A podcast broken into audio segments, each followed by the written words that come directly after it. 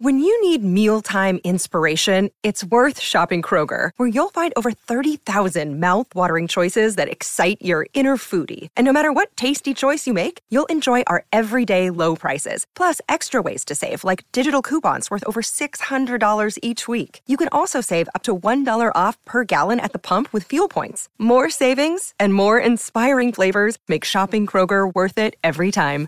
Kroger, fresh for everyone. Fuel restrictions apply.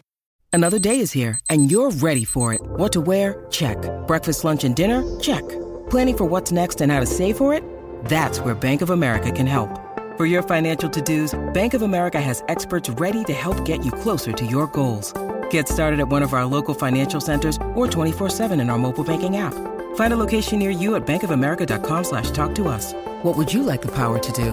Mobile banking requires downloading the app and is only available for select devices. Message and data rates may apply. Bank of America and a member FDIC. No one covers Manchester United quite like the Manchester Evening News, and with our Pro app, you can experience our coverage ad-free, pop-up free, and distraction-free for the low price of two ninety nine a month or nineteen ninety nine for an entire year. But what do you get? The most comprehensive 24-hour coverage of Manchester United, including on-scene insight and exclusives from our dedicated team of writers, including our chief Man United writer Samuel Luckhurst. We will keep you in the know about any news coming out of Old Trafford, including takeovers, transfers, and exclusives only available on our app. Download the app today through the link below and have your first month completely free of charge on us.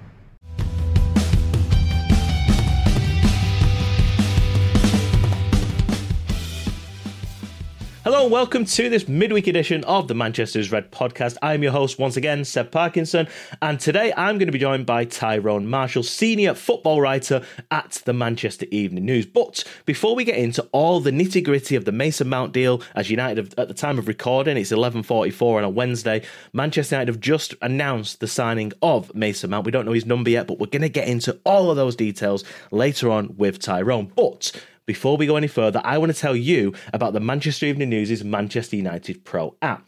Nobody covers Manchester United better or more than the Manchester Evening News. So, we've decided to bring an app out because all of our people on all of our platforms are looking for a place to go at the same time. So, just like Twitter, just like Facebook, just like Netflix, all these apps that you have on your phone, you can now download the Manchester Evening News' Manchester United Pro app. The beauty of the app is if you pay a subscription of either £2.99 a month, cancel anytime, or a one off annual subscription of £19.99, you'll get your first month free if you do pay the 19.99 cancel anytime subscription free. So you can come and go as and when you please. My favorite part of this app along with all the amazing content ad free pop up free and distraction free is the listen to articles function. So imagine you're on the train you're looking out at your phone you, you can't really see what's going on. You're bouncing around everywhere on the bus or whatnot and you just think I cannot read this because my eyesight like me I've got to wear glasses now because my eyesight is just getting worse and worse spending too much time looking at my phone screen over the years. But the beautiful feature is you can listen to articles. So at the top of the screen, all you do is click the word listen, and the, the voice will simply read in beautiful dulcet tones about the article. So you will be able to listen to the article in full, whether it's one of Samuel Luckhurst's exclusive long reads, an opinion piece from Rich Fay or Ty Marshall, or whether it's one of Stephen Railston's news pieces. Across the board, you click the listen button, and our articles will be played delightfully into your ears without you having to do anything. You can carry on looking around the train or looking around wherever you're going. You can be on a run. You don't have to read it. It's almost like listening to this podcast.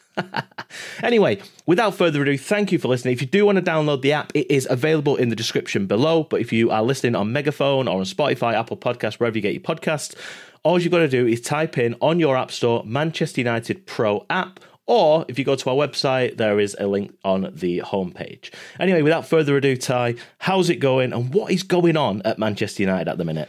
I mean, most of the details we, we knew really it was a pretty well choreographed and advanced transfer. We knew it was 55 million up front, 5 million in add ons that are difficult to achieve, we believe, and are related heavily to success. Five year contract with the one year option. Um, a good chance Fred leaves and is sold after this, I would suggest. Mount was Ten Hag's top midfield target this summer. Um, we've done a few pieces on the MEN website about how he kind of had an impact on Ten Hag in the loan spell he had with Vitesse Arnhem in 2017-18. Mount was 18 then, um, did really, really well in Holland, and, and Ten Hag was very taken to the point that he tried to sign him on loan for Ajax the following season. That was the year he he went to Derby, so he's followed him since. Uh, has always kept an eye on him, made him his top target this summer when it became pretty obvious he was leaving Chelsea, and and it's um, it's a done deal now. The most interesting thing is probably the squad number you mentioned there. There was a lot of talk about what squad number. Obviously, he's worn 19 at Chelsea. Varane's got 19 at the moment, but Varane's worn four previously. Wore four for Real Madrid. I think he wears four for France. The four is available with Phil Jones leaving. So there was some some views that there might be a shirt swap, but instead Mason Mount has got the number seven shirt which nobody expected. There's obviously a, a, great deal of mythology around the, the number seven at United. It, although it can be a burden just as much as a blessing, I think it's fair to say. It's um, there's plenty of number sevens in, in recent years that haven't worked out, but Mason Mount is United's new number seven. Uh, it won't hurt his branding, it's fair to say. I think being number seven for United comes with um, a certain amount of, of kudos. It's it's big shoes to fill. Um, we've been told that Erik Ten Hag offered Mount the number seven during their their discussions. Um, Mount has said, come out this morning and, and in his kind of first comments to the club said that he was enthused, how enthused he was about speaking to Ten Hag and how excited he is about this project. And during those discussions, Ten Hag offered Mount the number seven shirt and, and Mount accepted. So it's something that's come from Ten Hag. Presumably, he is well aware of the, the history of that number for United. Um, I think it was seen at the time as, as a real signal of how much how badly United and Ten Hag wanted Mount. There, there was interest from Liverpool and Arsenal this summer. I believe United was always his first choice, and, and offering the number seven was an indication of his role in the team, but also a, a real show of faith in, in quite in you know in just how badly he was wanted by Ten Hag. Yeah, I'm just going to read a, a, quote from Mason Mount for anybody that's not ready yet. He says, "It's never easy leaving the club where you grew up, but Manchester United will provide an exciting new challenge for the next phase of my career. Having competed against them, I know just how strong a squad it is that I'm joining, and I can't wait to be part of this group's drive to win major trophies." Now. The, the one thing that sort of come out of this, and again, it, it's mentioned here in George Smith's article, uh, where does that leave Alejandro Garnacho? Because everybody believed that he was going to get the number seven. Yeah, I, I, think there was some suggestion Garnacho could get the number seven. Um, I think it was considered by United, but I'm not sure it was ever truly likely. I think giving Garnacho the number seven at this stage of his career would have been way too premature, really, way too premature. Um, you know, United have had to work pretty hard over the last couple of years to to keep Garnacho's feet on the ground. When he got called up by, by Argentina just to train with him and to train with Messi, um, what was that about 18 months ago now, that, you know, there was some concern at United that these sort of things might go straight to his head. So they, they've worked pretty hard to keep his feet on the ground. Anyone who follows his Instagram and, and just follows his look will know that there is, I think it's fair to say, a bit of ego there. That's probably not a surprise for a player that good at that age, but handing him the number seven shirt straight after Cristiano Ronaldo, I think would have been would have been far too much for a player who, let's be honest, is unlikely to be a starter at the start of next season. Garnacho is is probably going to be first or second sub option and, and a game changer from the wings. So I think it was always too early to to give him the number seven shirt. It might have been something United considered, but I don't think it was ever likely, to be honest. Um, but I also think no one expected Mason Mount to get it either. No, it's bizarre. Just, just before we move on to the next section, I just want to talk to you a little bit about squad numbers because every season the, the club will announce who's got the squad numbers and, and this and that. with the you said there the number four becoming free, do you think that Rafael Varane may may jump down into that number four shirt, or uh, do you reckon he'll keep his number nineteen? Possibly. I mean, there's been nothing announced so far. Um, it, it's always a possible. The you know, it's normally it's normally announced pretty early because there's there's plenty of Rafa Varane fans at United, and people will be buying the new shirt with Varane and 19 on the back. So the fact that nothing has been announced so far, when it's been known for a long, long time that Phil Jones is leaving, makes me think it's it's probably um, it's probably not going to happen. Maybe Varane has become become attached to the 19 because if it was going to happen, I would have thought it would it would probably have been done by now, rather than fans spending money on a Varane 19 shirt for him to say at the start of August, I'm, I'm moving to the number four. So, so yeah, I would think it's pretty unlikely now. No, I, have seen examples where it's happened before, and the the club have put like an announcement out saying, "You bring that shirt back, we'll yeah, replace it free of charge and everything." Yeah. But uh, so it's it's interesting because I I know there there is this sort of obsession that people have with what a player wears, and I'm like, I think like a lot of players will have their branding, their marketing team based around like a certain number. If they don't wear a certain shirt, it sort of affects that. But uh, no, I just want to move on now to to the next section. Talk is that a goalkeeper. I think David De Gea's gone off. Has he got married? Yeah, he got married at the weekend. Yeah, yeah. So his contract expired. He's sort of all gone quiet, and uh, he's gone off and got married, which I guess a lot of us didn't know.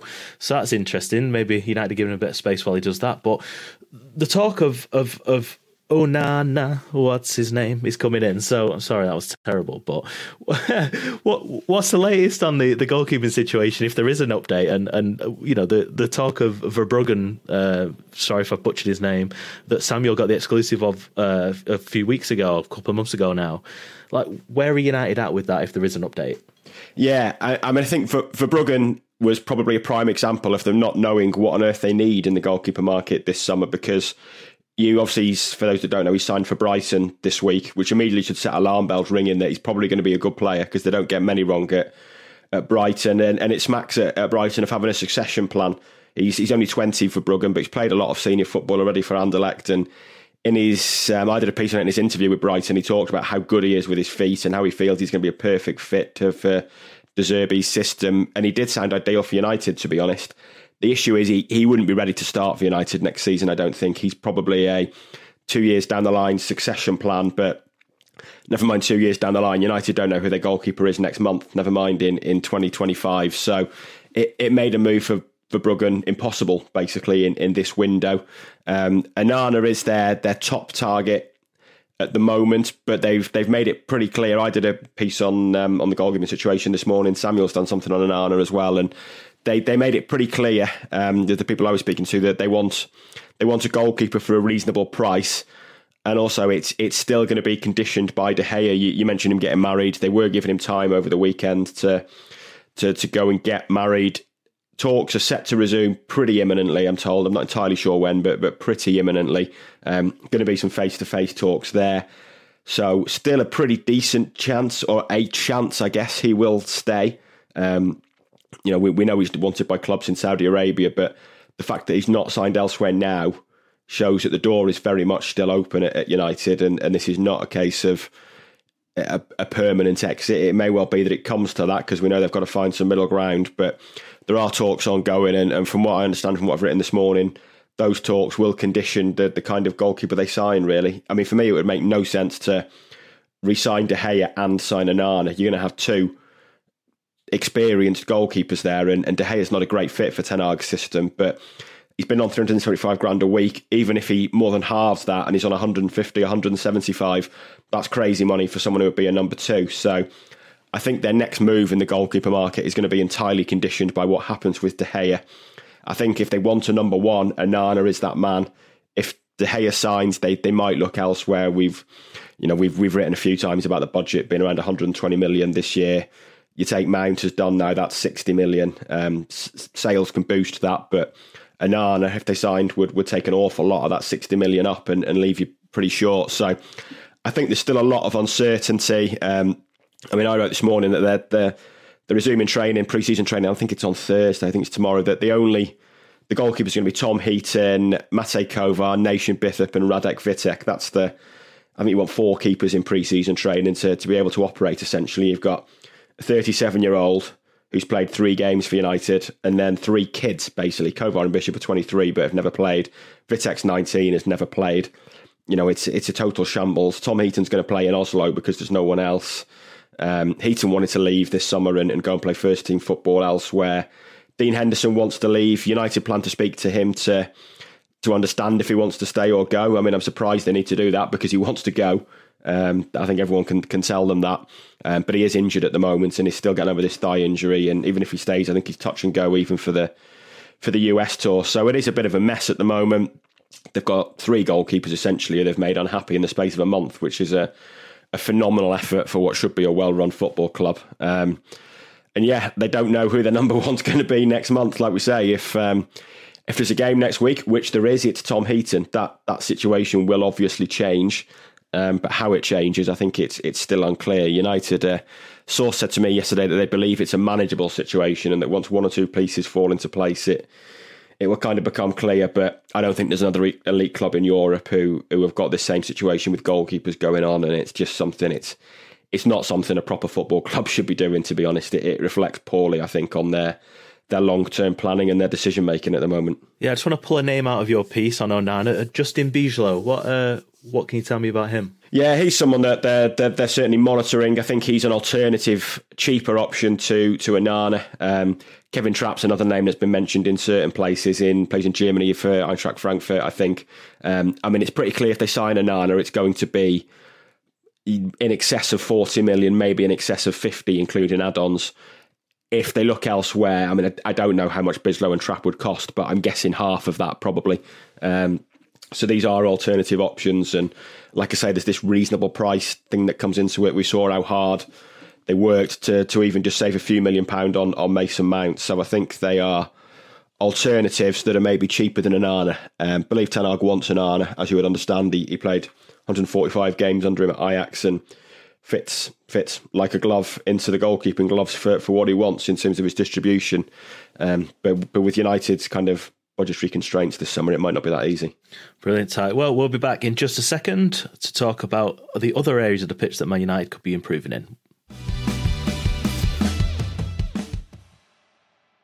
With threats to our nation waiting around every corner, adaptability is more important than ever. When conditions change without notice, quick strategic thinking is crucial. And with obstacles consistently impending, determination is essential in overcoming them. It's this willingness, decisiveness, and resilience that sets Marines apart. With our fighting spirit, we don't just fight battles, we win them. Marines are the constant our nation counts on to fight the unknown. And through adaptable problem solving, we do just that. Learn more at marines.com.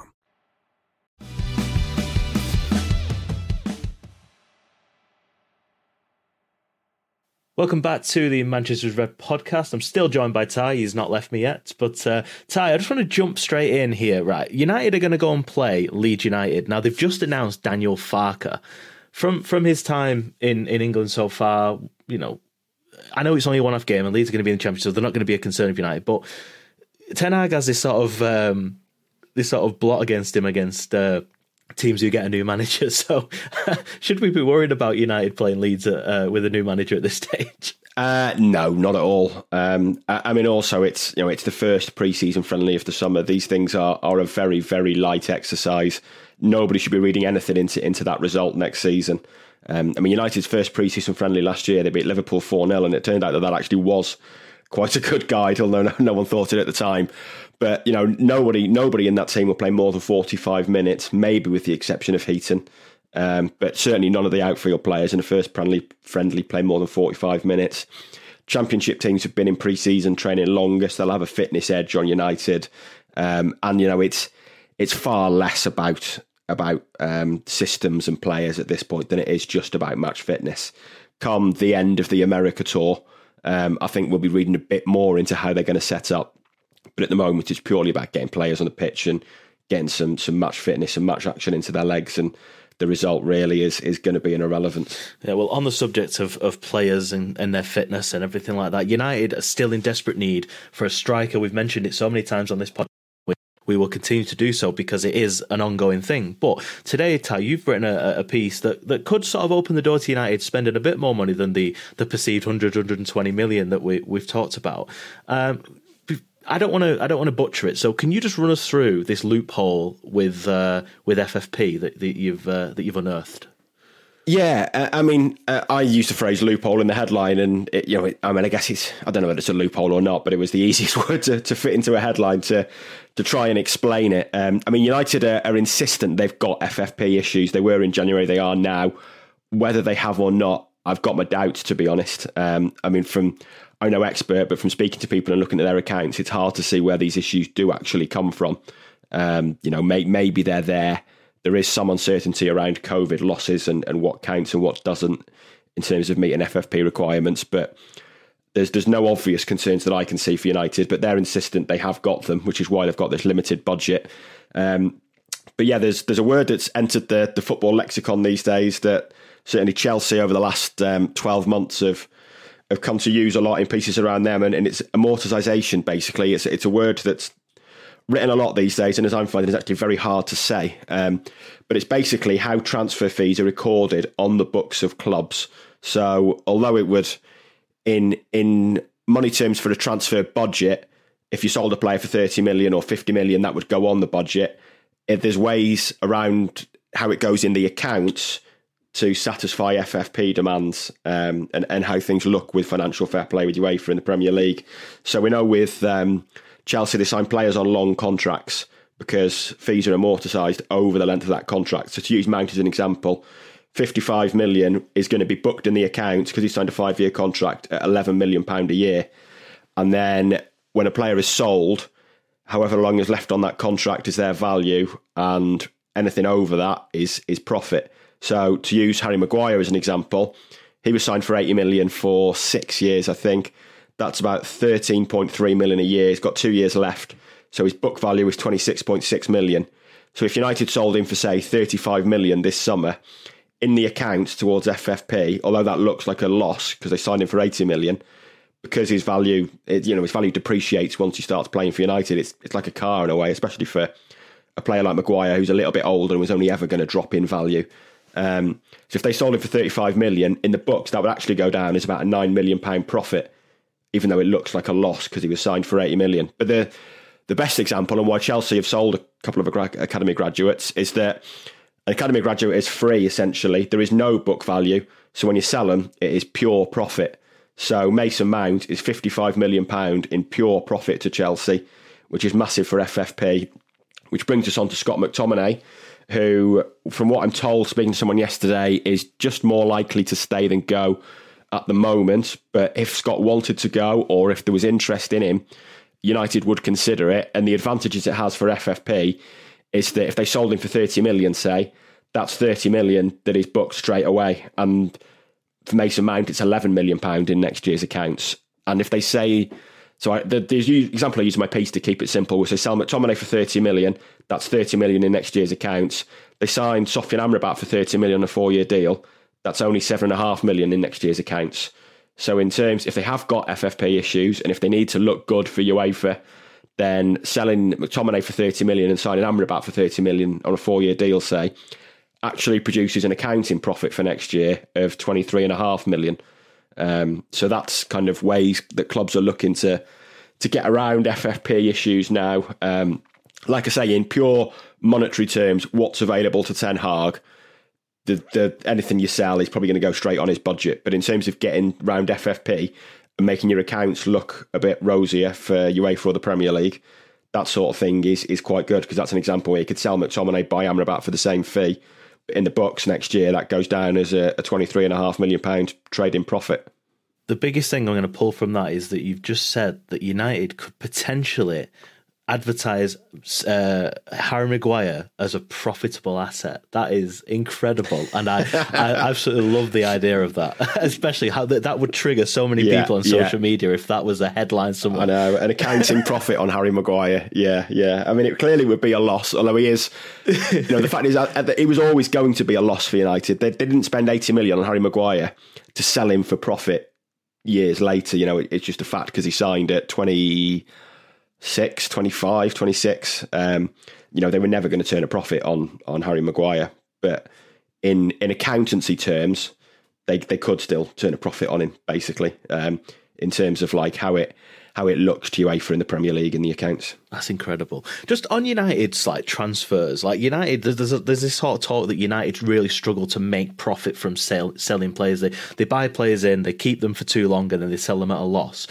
Like how do United go about? I guess I guess by the book from the way you've just described it. Actually, that's not an issue. It's just Joe Public like myself who see it from the outside that it appears to be an issue. You see, like City selling James Trafford to Burnley for I think 19 million pound all in. Yet United are struggling to uh, to sell players that have still got you know that in the peak of their careers who've still got loads of life left for, for a profit. Like I think you mentioned Fred before potentially on his way out. Like you bought Fred for 50 million. I guess in an amortized amortization. Amortization. Sorry, man, butchering this word.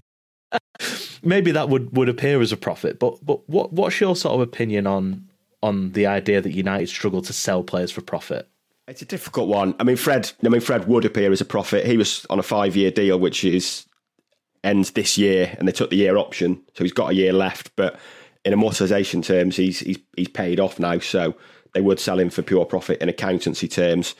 I mean, the fact is that they're you know you, a club like United are never going to be a selling club, and if they're looking to sell a player um, who's still relatively speaking at the peak of their powers, then they're selling them for a reason, and that's because they've not cut the mustard.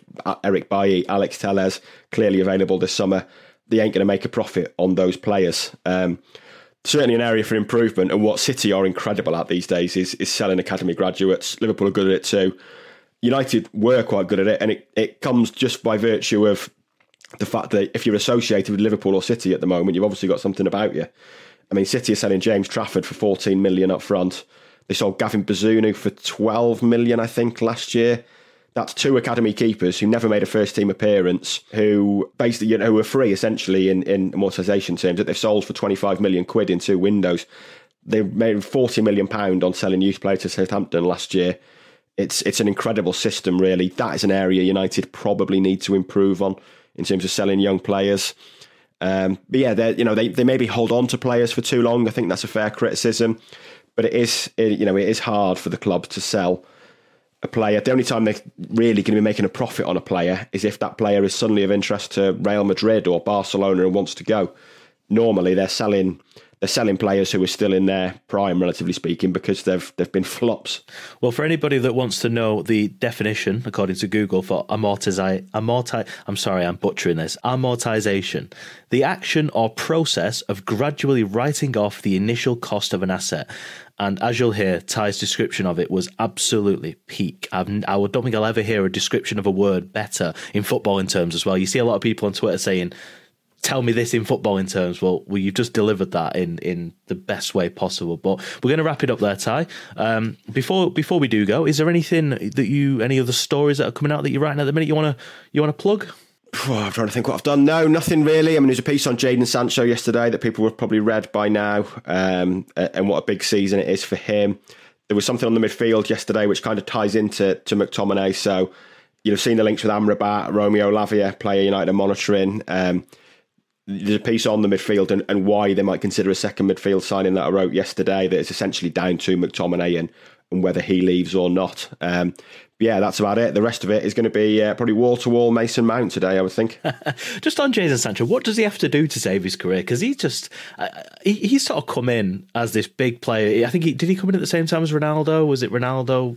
I might have butchered this. Was yeah, it Ronaldo? It was that summer, him, Ronaldo, and Varane. Yeah. yeah, and it was like wow, United are back, and then Ronaldo's gone. Varane's, you know, despite his injuries, has been has been largely incredible, but but Sancho, I don't know. I just feel that I watch him and just think my expectation of him versus reality is very much when you see these Instagram posts where it's like the expectation and then you, they turn the camera around and it's actually just a, a, messy room or whatever, you know, like the Instagram versus reality. So what what what does he need to do? What I think you said in your piece that he needs to follow Rashford's suit. So just to elaborate on that, like before we we do wrap this up, what does Jadon Sancho need to do to save his Man United career? Yeah, I mean Rashford, you know, Rashford was probably in a similar situation 12 months ago where his contract was approaching not the end, but the point where you would normally discuss terms. He hadn't done enough really at that point to earn a new contract. It felt like a big season for whether he stays or goes, and he scored 30 goals and is now probably the most important player in that team, certainly in the, in the final third. Um, that's a sign of how a player's fortunes can turn around quickly, and he embraced Ten Hag's methods. There was always a feeling, or certainly I, I always felt that Rashford would benefit from Ten Hag's coaching um, and, and, his intricate coaching and clear structures, and he has done.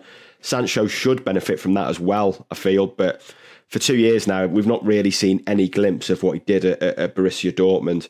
Yeah, in the league, he averaged a goal and assist, one every game in across four seasons in the Bundesliga. It's one every three games in the Premier League with United, and he's you know he's been well below expectations. So he he just needs a good season. Basically, I don't think he'll be in the starting eleven come the start of the season. I think it's going to be Rashford, Antony, and, and a striker. Um, but when he gets his chances, he just needs to take him, and he needs to he needs to do what Rashford did last year, basically, which is go from a five goal season to a thirty goal season. And you know, Rashford isn't uh, Sancho isn't the same type of player. It's not just about the goals, but he just needs to show a lot more really and, and perform a lot better than he has done in his first two seasons. Yeah, he is still. Is he twenty one? Is he turned twenty two yet? He is still young. I think a lot. Twenty three now. He's twenty three now. Wow, the age so fast. Yeah, yeah. but he's still he's still relatively young, isn't he? He's, he's the same age as as Haaland, isn't he? I think, and because he's been around for a while, and the big the whole hoo ha about the transfer when he went to Dortmund. It, it was he feels a lot older than he is. He feels like he's been around longer than he is. So I guess there is still time for him to uh, to fulfil that potential. But we'll wrap it up there, Ty. I really appreciate your time as always, and uh, hope that the listeners have enjoyed this chat and especially the. Um, the full description of the word amortization. I think I've got it right that time. So we will be back. The Manchester's Red podcast will be back with all the usual suspects on Friday. And uh, you'll be uh, jetting off to Vegas soon, or New York, sorry, as you said earlier. Soon. Yeah, New York first, a uh, couple of weeks. Um, yeah, we're going in. Um, the United get there on the 20th. I think we're going the day before. So we're there ready for their ready for their arrival. But yeah, counting counting down the days now, and I'm sure the sure the players and management are as well. The tours are always uh, pretty important for for pre-season and, and, getting that real block of training in and uh, that bonding in. Well, I know that you'll be um, you'll be working a lot while you're over there, but in New York, just next to MSG, there's a really nice Irish bar that I went in. I spent I watched the Champions League final in 2019 in there. So if you if you're knocking about around uh, Madison Square Garden, I would recommend you nipping there for a Guinness. It's uh, it was nice, best outside Dublin. yeah, well, have a look. anyway, that's all for today, guys. Thanks for listening. Don't forget to subscribe, like, follow the Manchester Evening News. Don't forget to download our app if you're interested in joining us on there. We will be back on Friday, as I said. Thank you very much. See you soon.